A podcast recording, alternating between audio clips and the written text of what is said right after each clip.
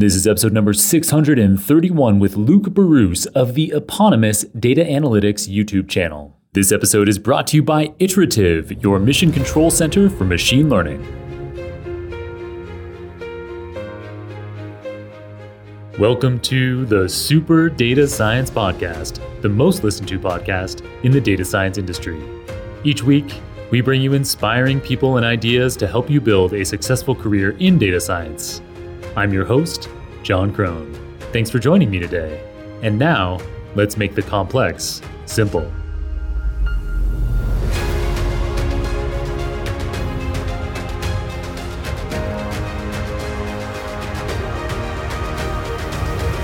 Welcome back to the Super Data Science Podcast. We've got the tremendous Luke Barousse on the show today. Luke is a full time YouTuber creating highly educational but nevertheless often hilarious videos on data analytics for his enormous audience of over a quarter million subscribers. Previously, Luke worked as a lead data analyst and data engineer at BASF, the global chemical manufacturing giant. Before kicking off his career in industry, he worked for seven years in the US Navy on nuclear powered submarines, and he holds a degree in mechanical engineering, a graduate qualification in nuclear engineering, and an MBA in business analytics. Today's episode is a terrifically interesting one because of the terrifically interesting guest, so it might appeal to just about any listener, but it will be particularly appealing to folks in the early stages of a data career, such as those considering getting into data analytics. In this episode, Luke details the must have skills for entry level data analyst roles as demonstrated by an original data analysis project he carried out, the data analyst skills mistakenly and erroneously pursued by many folks considering the career, how his experience as a submariner prepared him well for a data analytics career, his favorite tools for creating interactive data dashboards, his favorite scraping libraries for collecting data from the web, the skills people can amass now to be prepared for the data careers of the future, and the benefits of CrossFit beyond just the fitness improvements. All right, you ready for this especially engaging episode? Let's go.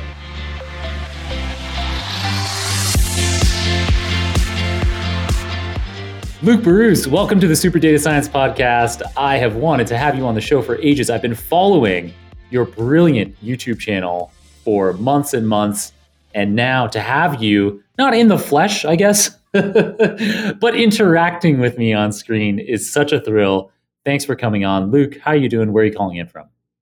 Heck yeah, uh, doing well. Thank you so much for having me on. First off, uh, when I first got into uh, data analytics, found the Super Data Science podcast and was just like, oh my god, there's such so such a wealth of knowledge. So it's awesome to come like sort of like full circle and be on here. So thank you. Wow, I'm delighted uh, to hear that.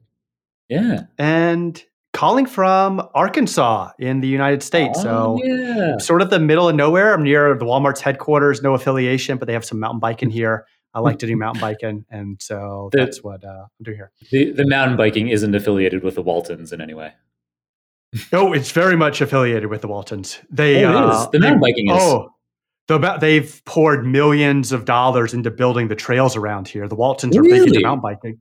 Yeah, no and kidding. it's a big it's the it's their way to basically build up the uh, the city to entice the vendors of Walmart and people employees to move to Bentonville, Arkansas. Wow. It's building up the trails because now you have this like great little ecosystem and so people are like I want to go mountain bike there and they move here and they have something to do while working for Walmart. Wow, I had no yeah. idea. I was saying yeah. that as a sarcastic joke. And yeah, I just no, not sarcastic jumped. at all. Uh. I appreciate their millions of dollars they put into the trail, uh, and I get to ride them for free. Amazing. Um, so your YouTube channel, as I've already mentioned, is incredible, and lots of people think so. Uh, at the time of recording, you have over 260,000 subscribers. By the time this episode is live, I'm sure it will be many, many thousands more. So, your target market with your videos is primarily aspiring and entry level data analysts in the channel, you creatively combine amazing different kinds of videos. Some of them are step by step instructions for doing things, some of them are hot takes. You've got engaging visuals, and my favorites are the humorous skits. Sometimes you do them with other well known YouTubers, and I just get such a kick out of them. I love them. Um, so, Luke, you have an innovative channel. I've never seen anything like it in the space. Where do you draw inspiration on for your next video? For inspiration it just it, well it comes in waves with anybody but mainly i try to go back to whenever i first got into data science and more specifically data analytics and i try to think of the questions and the issues that i had when i was first starting and like what resources were not there. Because there's there's a lot of like uh, there's a lot of great youtube videos out there especially on tutorials like i used to do a lot of tutorials and that's great. It's like, hey, I have this, like I created a Tableau tutorial. But like when I first got into data science, data analytics, I didn't know, I didn't know what Tableau was. I didn't know what visualization softwares were, what the need was. Um, at the time, I was going to school for business, and I knew I wanted to apply analytics. And somebody came in and gave like a, a presentation at the time on Tableau, and really helped open my eyes to it. But that presentation like that's not normal like to understand what this software is used for right? It's really hard to just get a concise understanding of what different tools are used to accomplish jobs. Right. So you're providing like context. Like so you're kind of like thinking if somebody came up to you and was like hey like i've heard about this data analytics career. Like where do i get started? And like what are the different kinds of things you do those are the kinds of videos you think about you're going to provide some context for people yeah uh, and with that, probably a bad analogy, sort of like a, a gateway drug. Um, but like, uh, but ex- basically make it as easy as possible for people to understand things they need to get into first for this field. So that way they can decide, like, hey, maybe this isn't for me. Vice, they don't even know data analytics, and then they spend all this time learning Tableau once again, spend all this time learning Tableau, and then they start implementing. They're like, I don't really like this. Instead, look at it holistically, take a step back and provide a big picture look at these things. So that way they can get more of a get this big picture view to figure out if they want to go into it and then what they need to actually focus on. Because a lot, I mean, as you know, right, there's so much you can focus on and so much you can look at. I think we got to like uh, you need somebody to just provide that basic understanding and big picture what's happening there. I love that. Uh, what's the most gratifying outcome you get out of having this channel and these enormously popular videos? Yeah. So uh, I was uh, actually just thinking about that the other day. So I've been doing this, I guess, two years now, which I mean, I guess isn't that long. But man, I can tell you, I whenever so I'll I usually I'll finish up a video and then I'll go to upload it, and then I'll upload it for the next morning. And like the night before, like I upload it, like it's like you know, like a kid whenever you're in in uh, Christmas is the next day and you're mm-hmm. like all excited or whatever. That's how I get with these videos because I'm like, I don't know what people are going to say. I don't know, but I'm like, I'm looking forward to. I just spent like two, three weeks making this video. I'm like, I'm pumped to like release this thing and I'm excited. Sometimes I can't even sleep. I'm ready to wake up the next morning and just check the comments and see what people are saying. Yeah. Um, so that's really what invigorates me is that cycle of getting to that point of releasing it and then seeing everybody seeing the benefit that it has. And um, yeah that's that's mainly that that's just what gives me energy. Love it. Uh, and then in particular your comedy skits. Where did where did those ideas come from? Like those are yes. they're really innovative. Yeah. Well so i mean uh, i'll be completely honest. It, it, i think it uh, I, I didn't originate those. I mean, they're, obviously on YouTube, but I follow this other YouTuber called uh, Julie Nolke, and uh, she has a she has a famous YouTube video. It's uh, called uh, "Explaining the Pandemic to My Past Self." So basically, the pandemic's happening, and you explain it to your past self before, and mm-hmm. it was sort of like a skit talking to each other. Anyway, uh, it's a funny little skit, and I'm like, oh, she's just like she doesn't have any people. She just like she's just using herself and talking to herself. I'm like, I could do that, but with like data science. Uh, mm. And I'm like, uh, and so I really, that's what I try to do a lot with my YouTube videos. Like, just go about a different way of explaining concepts to people. And it's actually pretty interesting. I don't do the skits as much because sometimes they don't they don't resonate as much. But it was it's very interesting. But I found that this was like my data analyst versus data scientist one. I, I mm. received a lot of comments around like, one like eventually new people like hey i don't understand this but i'm looking forward to whenever i can understand it and then i've had people that have been like hey i've been studying for like six months now and now i can like understand like the jokes in this video like this is awesome mm-hmm. and so it's funny because it, it can provide i guess like a sort of like a goal of people that are new to this field of maybe Yeah, some inside yeah. jokes that they should be able to get. Yeah, I get that. I, I suspect that there are some listeners of the Super Data Science podcast out there, for example, that are interested in the field. They're interested in data science and AI. And sometimes we have episodes that get quite technical, but they listen to those episodes anyway because they're like, just kind of understanding the way that people use the language. What are the trendy words?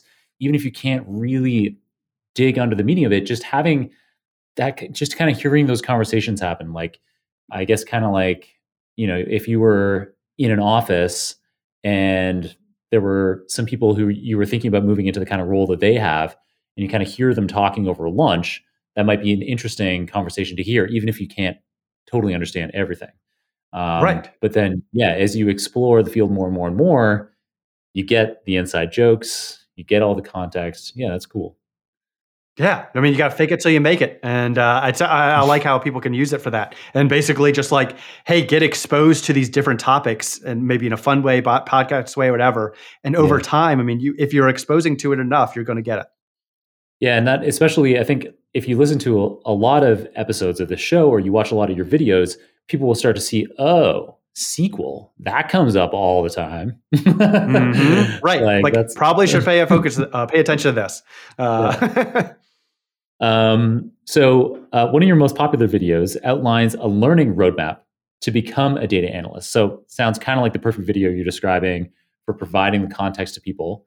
Um, do you think that a lot of people get lost or overwhelmed as they start getting into uh, this data analyst career? Do you think it's like overwhelming looking at like I, you know, you're kind of describing earlier the situation where people might not know what Tableau is, and they're they look up what they need to know as a data analyst, and all these videos come up about Tableau, and the, and there's like Tableau tutorials, and they're like, I don't even know what this is. I don't even like. They press play and they don't understand what's going on, and so it's kind of overwhelming. You think that I guess that kind of situation must happen a lot with people, right? Yeah, I think it's uh, a lot of overwhelming. I actually did a bunch of interviews with my subscribers for and for those that are um, that are entering the field of data analytics and what their biggest problem is, and uh, in it. And th- there was two main things. One of them was being overwhelmed, and the other one was not really having a lot of social interaction. Uh, basically, have because I mean we're in the pandemic, right? Uh, or not in the pandemic we're, we're through the pandemic, but during the pandemic, you didn't really have a lot of people and a lot of interaction. But the overwhelming aspect, yeah, just exactly to your point. There's so many different things. Where do you focus? And you know, you go to these job descriptions uh, and you're like, want to be an aspiring data analyst, and they're like, all of them are saying different skills that you need to know. So you're like, do I, like like what do I need to learn? And so that was really the thought of the process of that video was to basically narrow down what you should focus on because I had a lot of problems.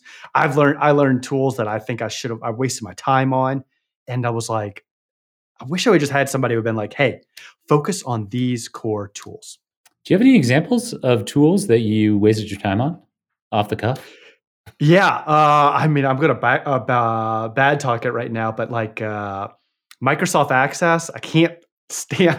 You'd have to bleep the cuss words that are going to come out of my mouth, I, and I trash talk it anytime, anytime I can. I cannot stand that program because there's such other. so- I mean, it's outdated program. Microsoft's trying to phase it out, but companies are still using it, Right. and they can't get rid of it. And so I'm like, don't learn this. Like, anyway, I need to stop right now. Uh, I'm so sorry. Uh, um, but I've also learned. Uh, I don't even want to give a shout out to the name of this company because they uh, upset me so bad. An automation tool to s- extract data, and their whole premise was basically locking businesses in to paying a subscription fee to Mm. use this tool to s- web scrape data. And I found out later that I could just use Python even more easily because it was supposed to be like a low cr- low to no code solution and I Mhm. actually was having to use code. Uh, and so it was like, oh man, I wish I had just known like Python. I would have used that. So right. yeah, like those two situations, uh, my blood's boiling right now. Uh, uh, uh, come to mind, and I'm just like, I'm so glad. Uh, I wish I would. I wish somebody would have been like, hey, focus on these things. Yeah. What Python libraries do you like to use for web scraping? Beautiful Soup. Uh, so uh, yeah, beautiful soup, Selenium. Uh, yeah, Selenium. Yeah, probably. I mean, too. yeah. Pros and cons between those two. Uh, between uh, uh I, I I couldn't I couldn't give you that. Uh, I can just say I like Selenium mainly because I can have like a like because usually I'm doing like clicking or something or need to like scroll on the page, so I need that like sort of like browser atmosphere. Uh, and yeah, that's what's I'm just used to it, so I just stick with it. This episode is brought to you by Iterative, the open source company behind DVC, one of the most popular data and experiment versioning solutions out there. Iterative is on a mission to offer machine learning teams the best developer experience with solutions across model registry, experimentation, CI CD training automation, and the first unstructured data catalog and query language built for machine learning. Find out more at www.iterative.ai. That's www.iterative.ai. Cool. Well, we're going to talk more about your favorite tools later in the episode, but let's kind of get back to where we were in the conversation about people getting started in data analytics. So, what is the most significant assumption you think aspiring data analysts make when planning out their careers? And I guess a kind of interesting twist on that question, like what are what are the assumptions they make that are misplaced about a data analyst career? Yeah, uh, that uh, Alex Thanos was, I think, was talking about this. So I don't want to steal his idea, but I'm basically going to steal his idea. I already made a LinkedIn post about it recently. I think people think that you have to go, especially for data analytics, right? Data analysts, they want like an employer needs like basic things done with data, uh, data analytics, whether it's Excel, SQL, Python, R, whatever. Just like you know, basic tasks done to analyze data. And um, I think one of his recent LinkedIn posts, he was talking about people present this portfolio for like an entry level data analyst, and it has like all this machine learning algorithms and right. like, uh, you know, like advanced like uh, uh, methods of using like gradient descent and stuff like that. And it's like, I mean, that's great, but like, you just need to like I need just like this. I need you to analyze this like budget that I have right here, and you know maybe provide some deficiencies. I don't think we're going to use a so a machine learning algorithm on it. Right. Uh, so I think people one they get a little too overwhelmed, and they can go. Uh, they can think that they need to know it way stuff way more advanced than they actually need to, and that they just need to focus on the basics and understand that in order to and display those skills in order to land like an entry level job. Cool. Yeah, that's pretty similar. We recently had Shashank Kalanithi on the show. Mm-hmm. Um, you probably know Let him. me some Shashank. Mm-hmm. Uh, yeah, so he was in episode number 623. And that was something that he said too. He was like, for data analytics, for data, for an entry level data analyst role, uh, I might not be able to remember remember totally off the cuff here, uh, but he was saying things like, you've got to have, you know, some understanding of BI tools, maybe something like Tableau. And he was like, you can learn Tableau in a weekend and then spend a couple of weeks learning simple SQL queries, uh, be able to do some relatively advanced Excel stuff like VLOOKUPs, and you're set. On the job, then you can maybe learn some Python that'll help you automate some things. But he was like, you can be prepared for a data analyst career in a couple of months if you focus on it full time. Yes, so true uh, if you can just focus, I like how you talked about those t- tools specifically from him because that's uh, exactly what I would recommend. And like my first job, I just knew mainly Excel, but then I got into it, got the job, and then I started to learn Power BI and implementing Power BI in my job. Then my next job, I started implementing SQL and uh, also had to do Tableau. So I learned, started learning that, and so you can sort of snowball and learn more tools as you progress in your career but but you have to start first at those core tools to even get the job. Nice. Tell us about Power BI. That's a that's also a Microsoft tool, right? So you mentioned Microsoft Access earlier. I don't want to like get you fuming again, but uh, so it sounds like you know Microsoft can build tools that yeah. are useful. I mean, obviously Excel, famous, mm-hmm. uh, probably the most widely used data analysis tool on the planet. Um, mm-hmm. And yeah, so what's the difference? Like, why did somebody start using Power BI instead of Excel? What does it do differently? I think so. The ability to actually build succinct dashboards that, mm. like, uh, that people can't mess with, uh, right? Because so, uh, like, whenever I first started, I, I made a one of my first roles as a data analyst. I made this this dashboard in Excel, and like you can make dashboards in Excel, but then I didn't know that. One, how do you? It, it, they're I mean they're sort of clunky. Two, but then how do you share this Excel dashboard? You have to send the the file, and then what happens whenever you have to update it? You have to send the new file. Um, right. And I guess you could host it. You could host it like on Excel Online, but then, um, People but then like the dash cells. People you can mess with your cells. Yeah. You can mess with stuff. Yeah. Uh, so that's why I like Power BI. Power BI can make it's a it's a dashboard solution, provides visualizations, um, and I can use this within Microsoft, this Power BI service, make this dashboard that people can't mess with, and well, that they can like you know play with, but they can't. Right, right, right. They can. You can give them like knobs and drop down menus, slicers, yeah, clicks, whatever they want to do. I can set up this controlled environment for them to go in, use the data, and then this thing, this dashboard, can connect to a variety of sources, which may be Excel files, it may be a SQL database or whatever.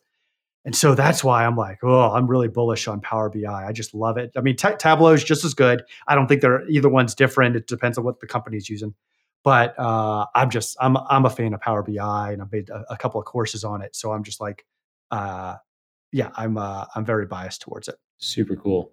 Uh, we haven't talked about Power BI very much on the show at all. So I'm delighted that you can provide us with a, a bit of an introduction. yeah. It. Yeah. Thanks. Yeah. And I guess the only other thing that I want to add to that is the, the, the, the, one problem that I have with Power BI still. So Tableau is great for visualization softwares. You usually have Tableau and Power BI. Tableau has this thing called Tableau Public, and you can go and share your dashboards very easily on Tableau Public. Mm. And so people can go in and look at your dashboard, play with whatever data is connected to, and it's really great. Microsoft Power BI doesn't have anything public facing like that. Like, so if you're within an organization, you can use your organization's Microsoft uh, suite and like share it internally. Um, but like, if I wanted to build a dashboard me without an organization and to be able to share that dashboard, I can't really do that that easy. And so that's what like one major drawback that I want to just capture on. Nice, super cool. All right, so we've talked about some assumptions that people might make early in their data analysis, data analyst career uh, that are maybe misled. Uh, how about you, Luke? What are the biggest mistakes that you made early on in your data analyst career that you wish you could go back and do differently? Yeah, so I think that the one of the biggest mistakes besides the not picking the right tools is then once getting into my job itself or any project, if you will. Um, I think one of the biggest problems I had was focusing too much energy on a specific task or a specific project before getting input from other stakeholders. Right. So I guess an example of that was like in my first job, right? I'm building this product and I built out this, uh, talked about this Excel dashboard, built out this Excel dashboard. And I was like, oh, we're going to do so many different metrics on it. We're going to be doing standard deviation, variance, all these different things. And I spent like, you know, weeks on this thing. And then like I gave it to my boss and it did have the information that he wanted. But unfortunately, there was a lot of information and a lot of time that I spent adding other things that wasn't any value add to the project right. and didn't provide any insights. And I wish I could tell you that I re- only did that mistake once, but I did that in follow-on projects, and so that's why I like to I want to bring it up now is because it just it happened more than once, and it's mainly hey, you work on something, get insights, get get quick feedback, even if it's not a final product. It's always good to have those stakeholders or whoever you're building this for to under to look at it and maybe provide that feedback to make sure you're going the right track so you're not going to waste uh, unnecessary time. Because I, I, did learn some more skills while doing that but it wasn't the i didn't get to where i needed to as efficiently as i could have. Nice. So get feedback early and often is a tip mm-hmm. that you wish you could give to your past self just like uh, the woman that uh, inspired with that covid video talking to her past self. Right exactly. Um, so, uh, in addition to your data analytics career, you have had some tangential entrepreneurial uh, undertakings. So, in 2019, you founded a lifestyle startup called MacroFit to improve health through meal prep. And this is something that resonates deeply with me. I am a big meal prep subscriber. I subscribe to two different meal prep services. I guess I might as well mention them on air so that people are aware if that's something you're thinking of. To me, this is a really obvious thing. So before we even started recording this episode, Luke and I talked for about half an hour about CrossFit. So yeah, we him and I have very much drinking the Kool Aid. I don't think it's an unfounded drinking of Kool Aid. I like CrossFit. It's it it is if you're interested in forging elite fitness, there's no easier way than mm-hmm. being disciplined about going to CrossFit. It's a key thing. It's easy if you're disciplined about doing it. The thing that makes it so easy is that you have a community that propels you when you know that you're going to be doing that workout against someone who's maybe been doing it about as long as you they come to the same class time as you you want to beat them a bit and but you also want to celebrate like your progress with other people you want to cheer on other people's progress and so just having this community and it's also been an amazing place for me personally to meet tons of great professional connections because unlike a lot of gyms out there, a lot of other like non CrossFit gym experiences I've had, people put their headphones in, they just kind of watch like TVs that are on as they sit at a machine. But when you go to a CrossFit gym, like a, a lot of CrossFit gyms, like you're not even allowed to wear headphones. Like you certainly can't in class time. Like you've got to you got to be paying attention. Everyone's in sync. Um, and so you get to meet a lot of people. You show up at the same class time every day. You're going to make a lot of friends. You meet a lot of professional connections. It's just such a wonderful community. And then once you start doing that for a little bit, you'll start to realize that people in the CrossFit community, it's not just about the fitness, it's about so many other aspects of your life that support fitness. So, getting a good night's sleep, not drinking too much, um, stretching, uh, and things like diet. Diet is super important to being able to uh, to be able to grow muscles, to be able to expand your cardiovascular capacity, to have energy throughout the day, especially if you are working out in part of your day. So super super important to have great nutrition. And for me, it's been a no brainer for many years that the easiest way for me to get the macronutrients that I need. So, you know, there's these kinds of rules of thumb like you should eat as many grams of protein per day as you have pounds of body weight in order to sustain or grow muscle mass. Uh, and then, depending on how much you're working out, you're also going to need carbs. so sometimes people will be like, keto. It's it's hard to be a serious athlete and be keto because you need carbs as fuel for your for your workouts. So um, so depending on how much you're working out, and you might want to work with a nutritionist or a, or a CrossFit coach or somebody to kind of give you um, some guidelines on on how many grams of carbs, fat, and protein you might want to get in a day. But you you can do your own meal prep. So the one of the most time consuming ways of getting all your macros right is to be weighing all your food. Maybe you spend your Sunday like doing meal prep for the week some people even they'll get groups together where you're like, okay, every fourth week you've got a new meal prep for four people, including yourself. So people will do things like that. For me, I was like, you know, there's meal delivery services. They tell you exactly the macros on each meal. So I get this pre-weighed for three meals a day, six days a week. I've got pre-weighed meal containers that come from two two services. I use uh, these are both U.S. based services, but Territory and MegaFit Meals. Uh, territory has a bit more vegetables, uh, but uh, so I like that, and they're kind of they're really yeah. really yummy.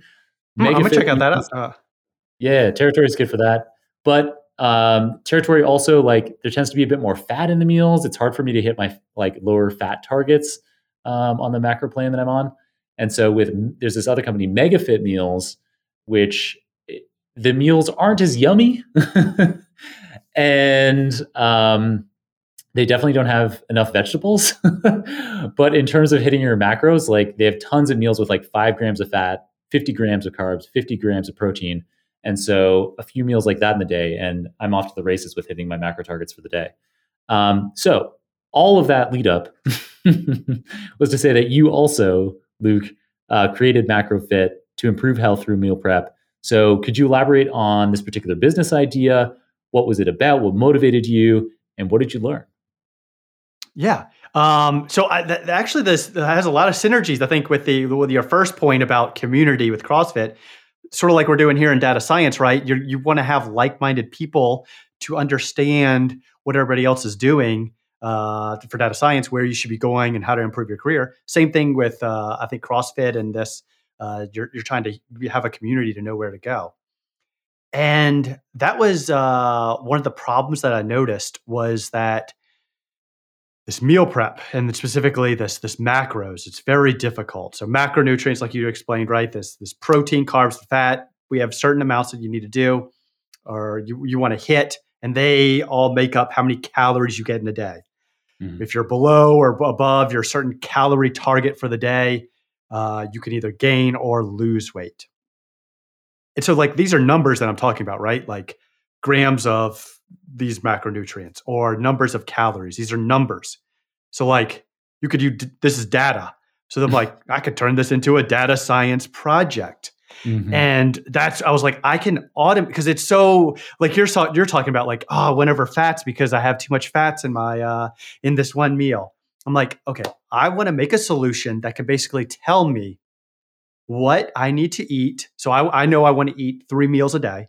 Tell me with each meal one, the macronutrients I need to hit, and then also maybe make some recommendations of what I need to eat in order to hit, the, hit those mm. macronutrients. Mm. And so that's what my goal was. I built this uh, in Microsoft Excel, uh, which started as a project uh, as, as a, a, project in college with a bunch of other people, and then I took it further after that class. So I, I want to make sure I give uh, credit to those people I worked with initially in my school project. And uh, we actually used uh, macros, like Excel macros, Microsoft Excel macros. So yeah, we called the program at the time macros for macros because uh, we use Excel macros. Uh, yeah, one of the girls in my group came up with that title. I'm like, oh yeah, we got to use this. Um, so anyway, that oh, that's all we really did, right? So we knew you you know what you could. Uh, we built this Excel sheet where it was like, hey, you know what your what your current weight is, what weight you want to get to so you could calculate, you do the calculation in Excel of how many calories you need to do in order to lose this weight over how many weeks. And then from there, you, we broke down the calories further with Excel into different macronutrients. And then I downloaded, uh, I went to the, the, uh, uh, like USDA or whatever, whatever the food uh, places that gave the data for foods and their caloric and their macronutrients.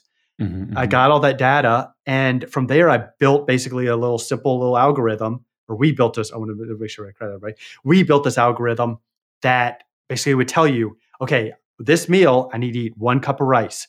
Uh, you need to have five ounces of steak, uh, and you have a cup of veggies, and uh, maybe like a you know like a some sort of fat, like a half avocado, and it would tell you every single meal uh, what you needed to do.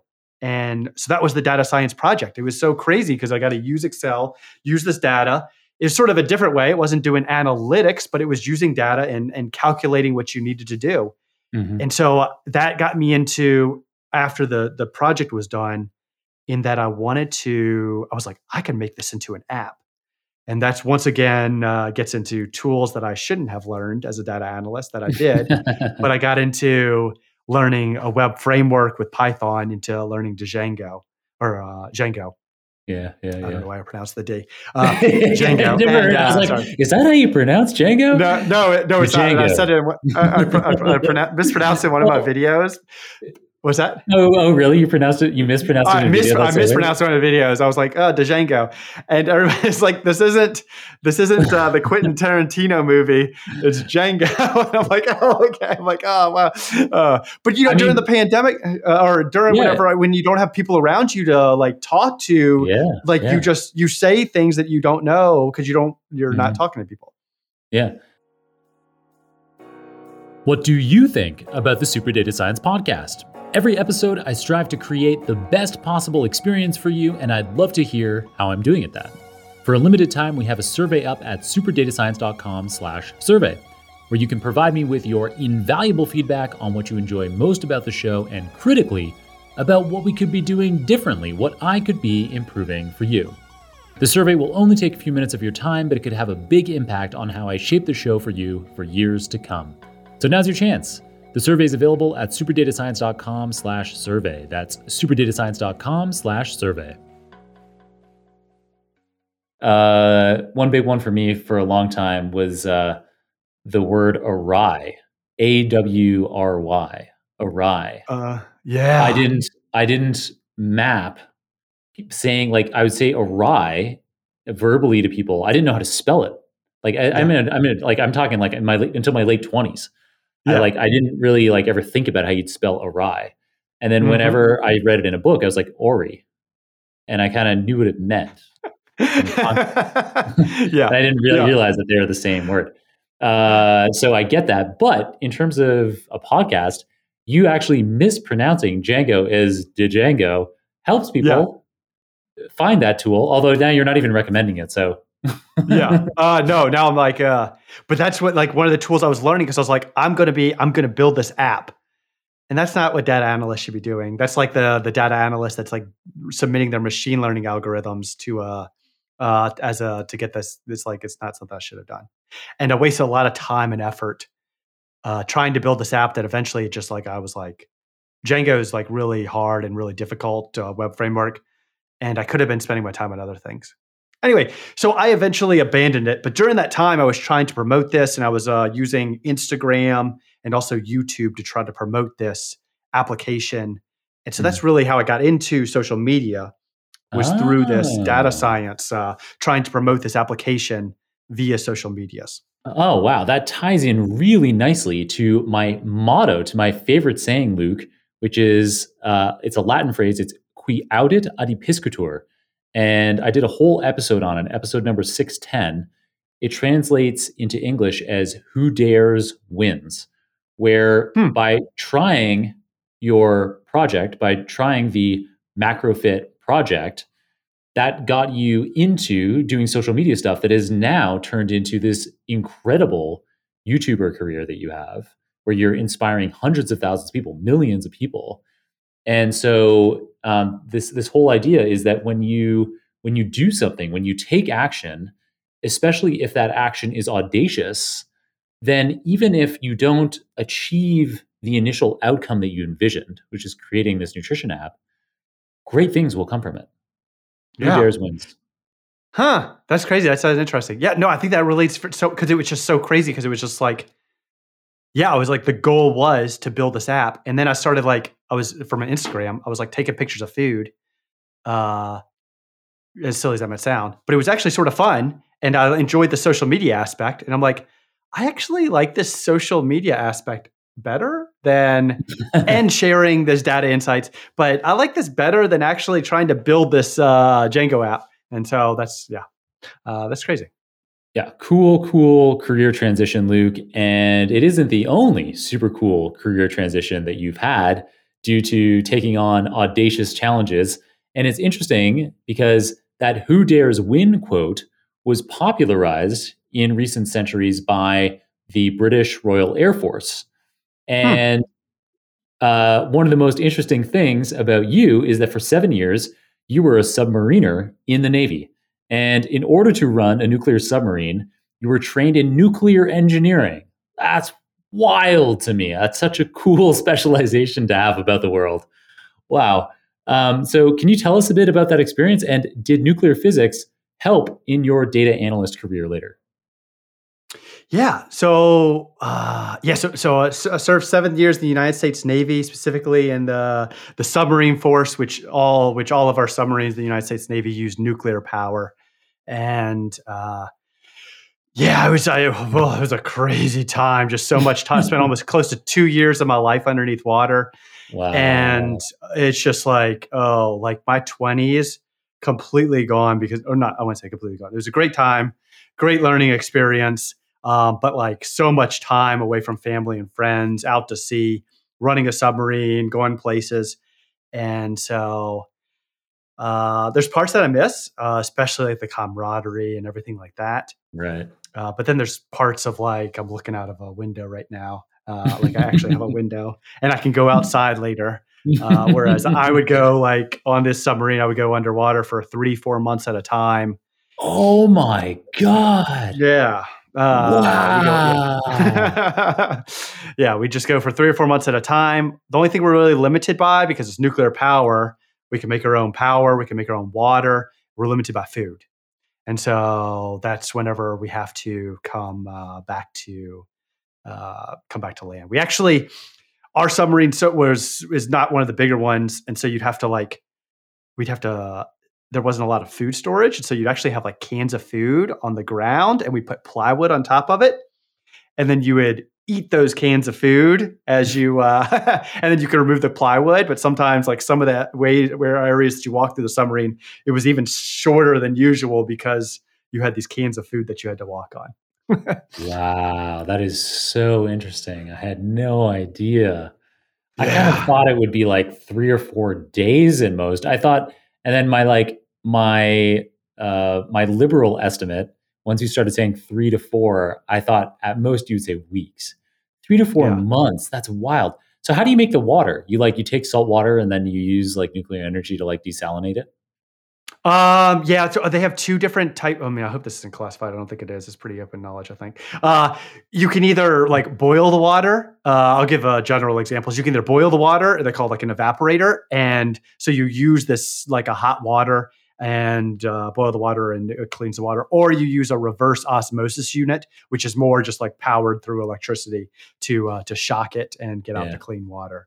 Right, um, right. We had the uh, evaporator option on mine and yeah.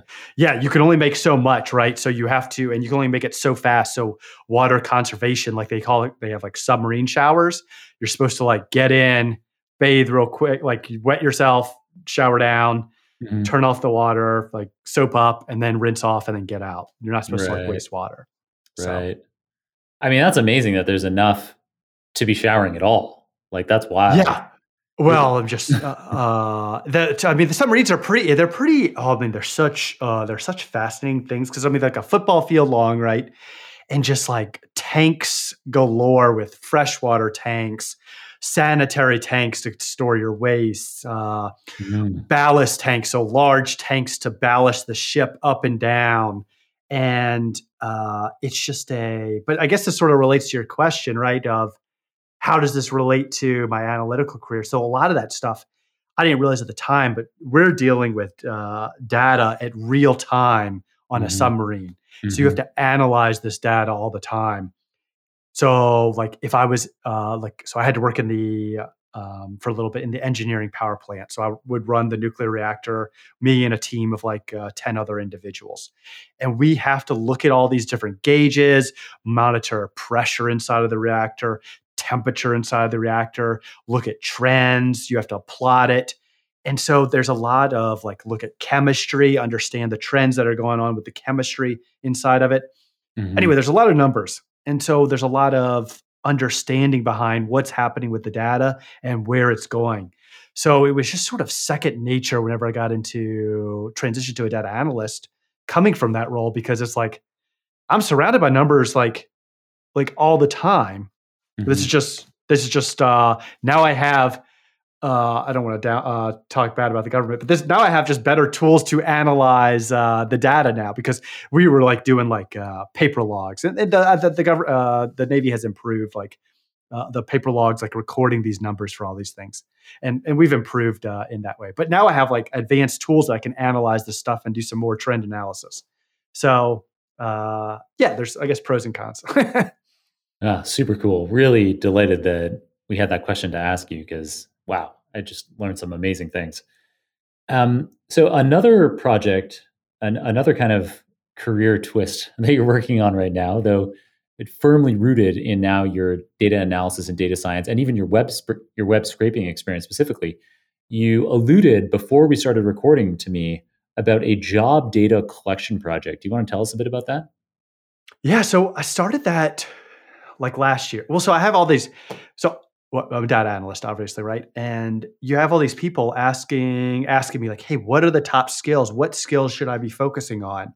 And like I could tell them like, uh, I could tell them what it is, what I think it is, but it's like, but what's the data say?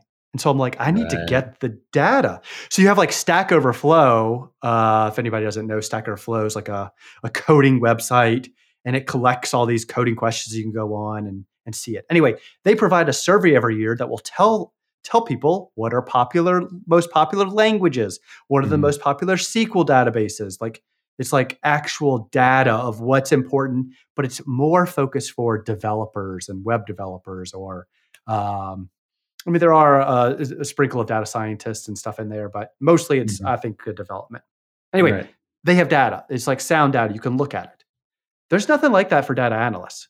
And it's like, where do you go to collect that? How do you know what jobs require what skills? So I was like, I need I need to collect this from job postings. So last year I built this Python bot because I didn't want to use that one solution that I talked about from work. That was like a basically a money Ponzi scheme that I feel. Uh, I use Python instead to go into LinkedIn, which not really allowed, but did it anyway. Go into LinkedIn and scrape job postings of data science roles, data analysts, data scientists, data engineers scrape all that data and then from there pick out those course just go through and pick out what skills and then from there aggregate it to find out what is uh, most the, most popular skills so i did that for like for like three months last year like running this bot every single day i got a, a ton of job postings a ton of data and actually was able to go in and list so i like excel sql um, being the top two skills and then from there the visualization tools and programming languages, so Power BI, Tableau, uh, Python, and R, they're all about, about equal. So those are basically the top eight skills that I found as data analyst. And sorry, funny side note, real quick, because I was thinking about that today.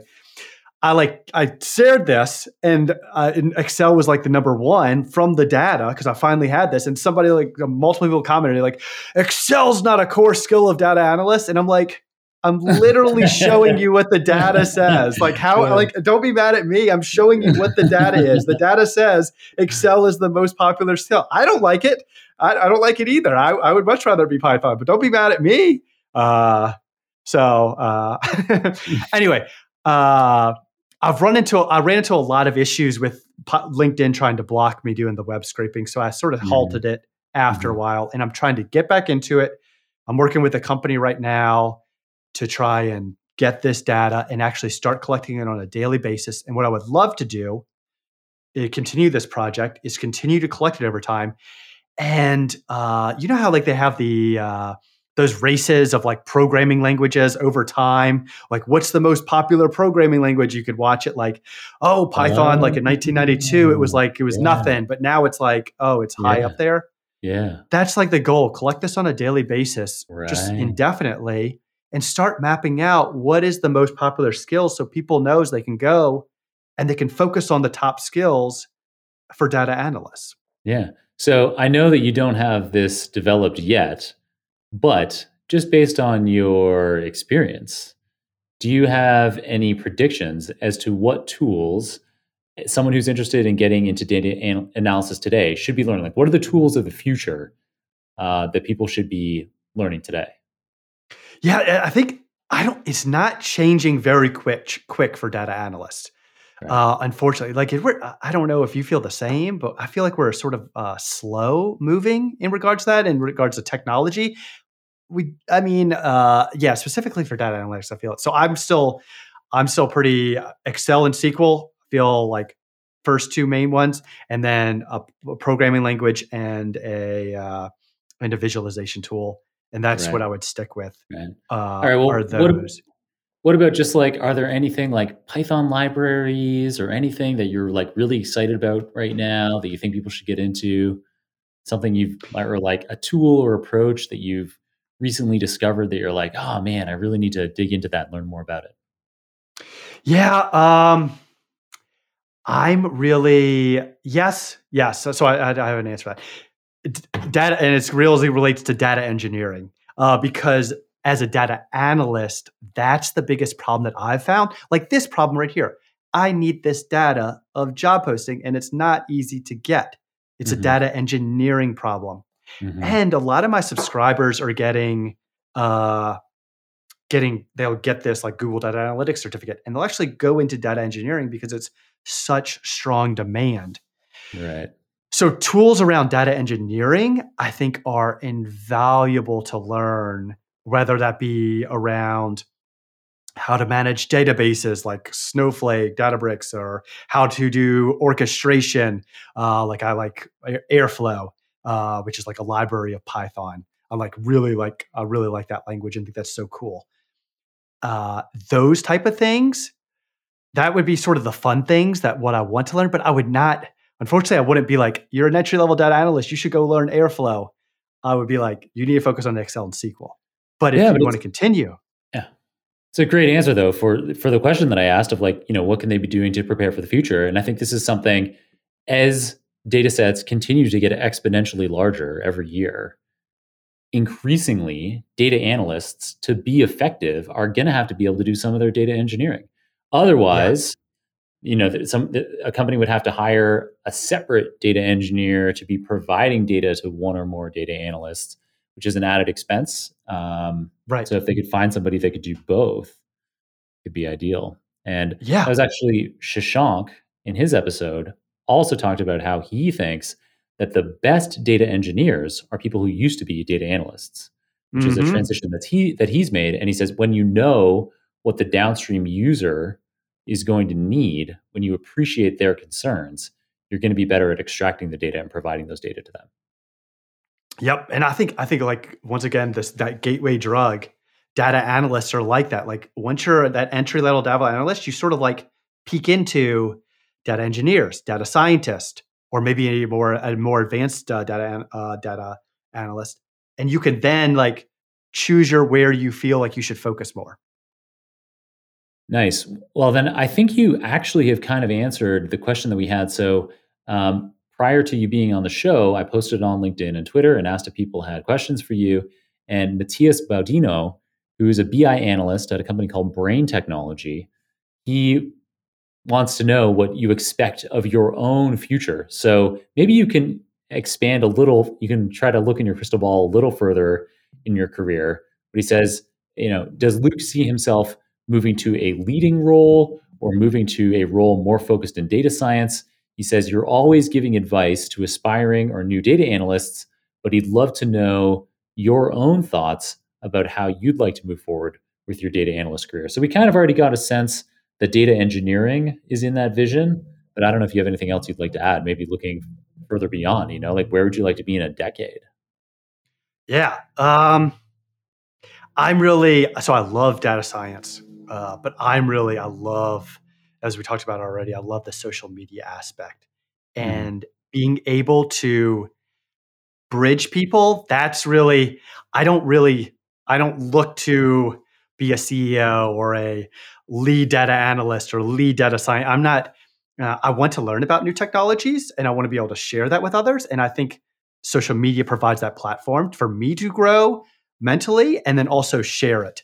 So that's where I want to grow is through YouTube. And like you talked about at the beginning, I'm focusing on entry level data analysts, but I'd love to expand this to help more than just entry level data analysts in the future. I love that answer. And I'm so excited that that's your answer because it means that I get to continue to joy to enjoy more and more Luke Barousse YouTube content in the future. I love it. All right, Luke. So those are all the questions I've got for you. Uh, before we end the episode, I always ask for a book recommendation. You got one for us? Yeah. So I guess top book. Actually, I uh, made a video on it, but for data analysts and also data scientists and maybe even data engineers, I would recommend Storytelling with Data um, with uh, Cole Knaflic. Uh, she was on the Super Data Science podcast, and it's such a insightful book into how to communicate with data. And it's actually funny enough, I started, I read this years ago. And this book was actually a huge motivator, not only from my prior social media uh, experience, but this was like a huge motivator for me to try to tell stories with my YouTube channel with data. And so, um, anyway, besides that, I think it's a like it's a must read, and it's so easy to read, and it just provides such a, uh, immense amounts of detail and insights that I'm like, I can't recommend it enough. That is a cool recommendation. Yeah. So Cole Nussbaumer Knaflic, she was in episode number 395. And somebody, I can't remember off the top of my head right now. So some listener out there is like, you bonehead, Jon Krohn. I know who it was in a very recent episode, somebody else recommended that same book. Uh, oh, okay. Yeah, so really, really popular recommendation. I wonder if uh, Shashank did because he uh, uh, he he also he interviewed her on her his uh, his video uh, movie uh, or in his uh, YouTube channel. Uh, I think uh, uh, like she, and she has a new book out too. So Yeah, there's a good chance. There's a good chance it's Shashank. I can't remember off the top of my head, but yeah, uh, this is not. the, I've I've had this conversation recently. Uh, so yeah, super cool recommendation, and uh, that was a very strong recommendation. Must read from Luke Barousse. yeah, and Uh-huh. also re- recommended by someone else, possibly Shashank. Yeah. so Uh, check it out, listeners. And then uh, it was episode number 395 of the Super Data Science podcast that she was on. Sounds like maybe we should be having her on again because of her next. book. Yeah, yeah. Mm-hmm. I would. Cool. Well, there's a thought. Um, all right, Luke. Well, obviously, people know that if they want to keep tracking your career after this, your YouTube channel is probably the primary place to do it. Any other places that people should be following you? Uh, YouTube mainly. That's where I want to focus most of my effort. I need to I need to beef up my crew, uh, and, and mainly I need an editor. But uh, that and then LinkedIn uh, is the main two places. I'm also on Instagram and TikTok, but Nice. All right. Well, we'll be sure to include your social media links in the show notes for this episode. Luke, I had such a great time chatting with you today. It's been such a fun episode. Thank you for coming on. It's been an honor to meet you, and I look forward to catching up with you again sometime soon. heck yeah, thank you for having me on. Wish we could have talked more about CrossFit, but uh, I'm glad we talked about data.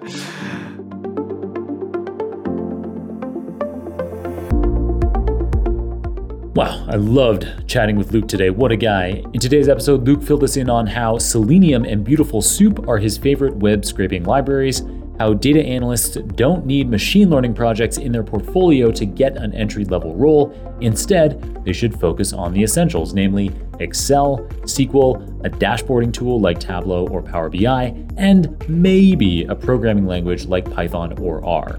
He told us how his biggest mistake in his early career was not getting regular enough feedback from stakeholders on consulting projects.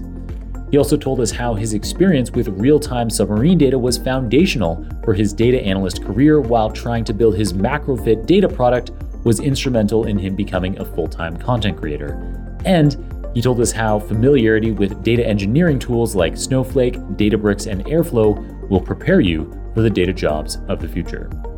As always, you can get all the show notes, including the transcript for this episode, the video recording, any materials mentioned on the show, the URLs for Luke's social media profiles, as well as my own social media profiles at superdatascience.com slash 631. That's superdatascience.com slash 631. Every single episode, I strive to create the best possible experience for you, and I'd love to hear how I'm doing at that. For a limited time, we have a survey up at superdatascience.com slash survey where you can provide me with your invaluable feedback on the show. Again, our quick survey is available at superdatascience.com slash survey. Thanks to my colleagues at Nebula for supporting me while I create content like this Super Data Science episode for you. And thanks, of course, to Ivana, Mario, Natalie, Serge, Sylvia, Zara, and Kirill on the Super Data Science team for producing another magnificent episode for us today.